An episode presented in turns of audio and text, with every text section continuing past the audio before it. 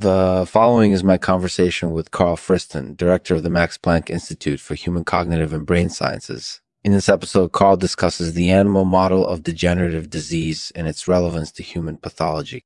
He talks about the use of rodent models to study chemotherapeutics and highlights some of the pitfalls of this research.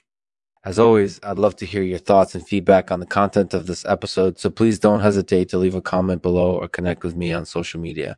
Thank you for listening this show is possible because of Spouts Robbers is they're the best at what they do and they make sure you have the best shot at winning. So if you're playing Spouts, you need to make sure you use their services. You need to make sure you use their services. Thank you for tuning in. So Karl Friston, welcome back to the Lexman Artificial Podcast. It's great to have you here. Thank you for having me. So before we get started, could you tell our listeners a little bit about yourself? Sure. I'm a neuroscientist and I'm the director of the Max Planck Institute for Human Cognitive and Brain Sciences in Germany. That's really fascinating. So, in this episode, we're going to be discussing the animal model of degenerative diseases and its relevance to human pathology. Can you tell our listeners a little bit about what this model is and how it's been used so far? Yeah, sure. So the animal model of degenerative diseases is used to study how different diseases affect the brain and nervous system. It allows us to better understand how these diseases develop and how they can be treated.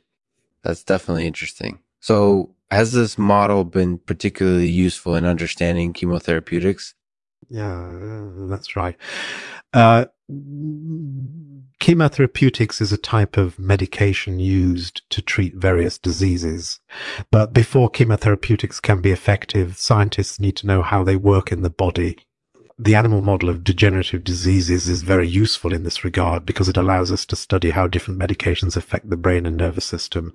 That makes sense. So, have there been any particular pitfalls that you've noticed when using this model? Definitely. One potential pitfall is that it can be difficult to directly translate findings from the animal models into findings that are relevant to human pathology. Another pitfall is that it's often difficult to determine whether results from animal studies are relevant to humans or not. And lastly, it's important to note that the animal models are only as good as the data that's used to create them. If the data isn't good, then the model will be unreliable. That makes sense. So, do you have any recommendations for researchers who are looking to use this model? Definitely. One suggestion is to use well characterized animal models that are closely related to human disease manifestations. And another suggestion is to use randomized controlled trials uh, uh, to prove whether or not results from studies using the animal model are relevant to human pathology. That sounds like a great advice. So, do you think that this model will continue to be useful in the future I think so. I think that it will continue to be useful in the future because scientists are constantly discovering new ways that the animal model can be used to study disease. And moreover, I think that it will be especially valuable in understanding how different medications work in the body.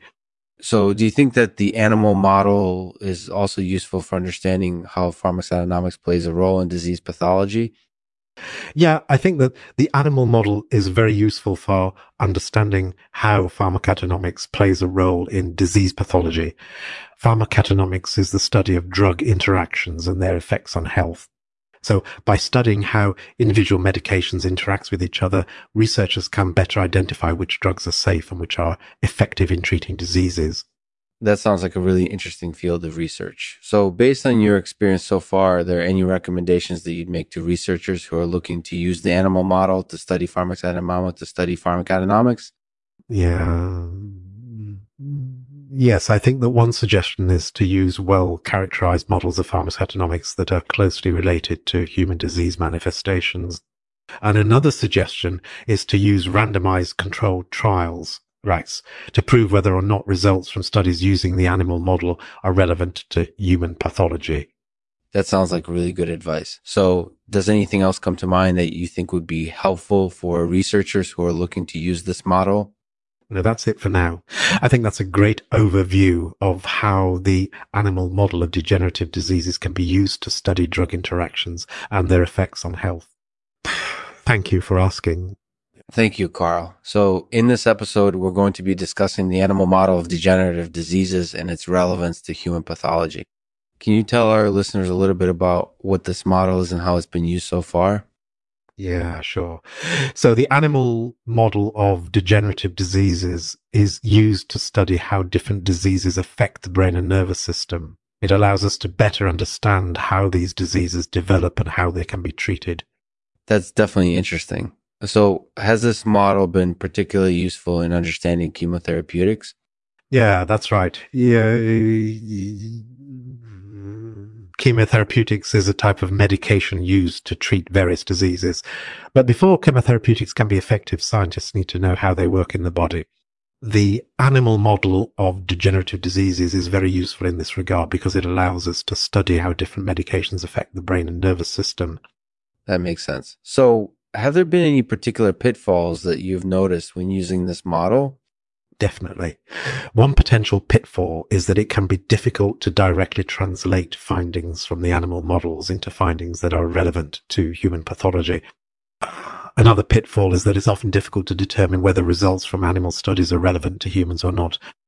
And lastly, it's important to note that the animal models are only as good as the data that's used to create them. If the data isn't good, then the model will be unreliable. That makes sense. So, do you have any recommendations for researchers who are looking to use this model? Definitely. One suggestion is to use well characterized animal models that are closely related to human disease manifestations. And uh, another suggestion is to use randomized controlled trials uh, uh, to prove whether or not results from studies using the animal model are relevant to human pathology.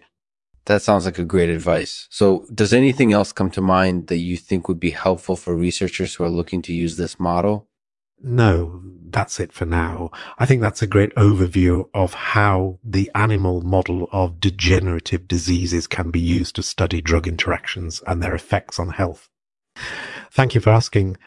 Thank you, Karl. So, in this episode, we're going to be discussing the animal model of degenerative diseases and its relevance to human pathology.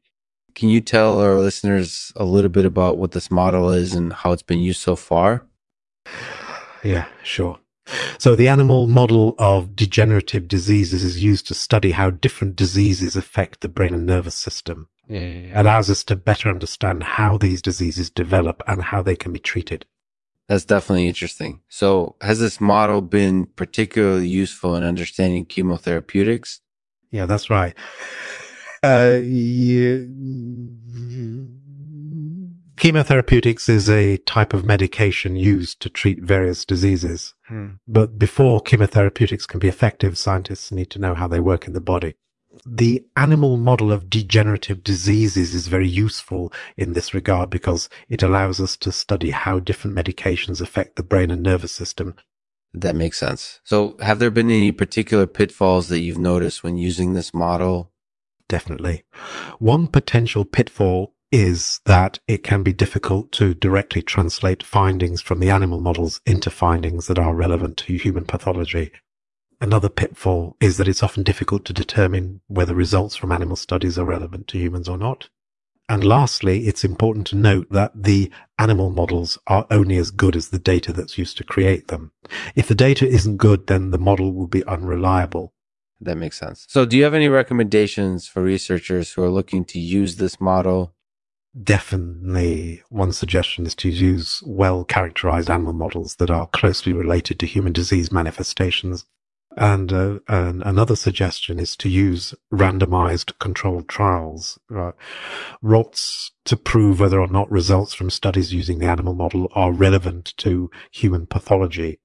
That sounds like a great advice. So, does anything else come to mind that you think would be helpful for researchers who are looking to use this model? No, that's it for now. I think that's a great overview of how the animal model of degenerative diseases can be used to study drug interactions and their effects on health. Thank you for asking. Well, I think that's all the time we have. Thank you for coming on the show, Karl. I appreciate it. Thank you. It's fun. Thank you, Lexman. Bye. Welcome to the Lexman Artificial Podcast. I'm your host, Lexman. I'll leave you with a poem titled The Ratoons by Rudyard Kipling. We build our rat holes like machines with intelligence and purpose machine like faster than cats, more cunning than rats. We work with silent precision. We work with silent precision and leave no trace behind.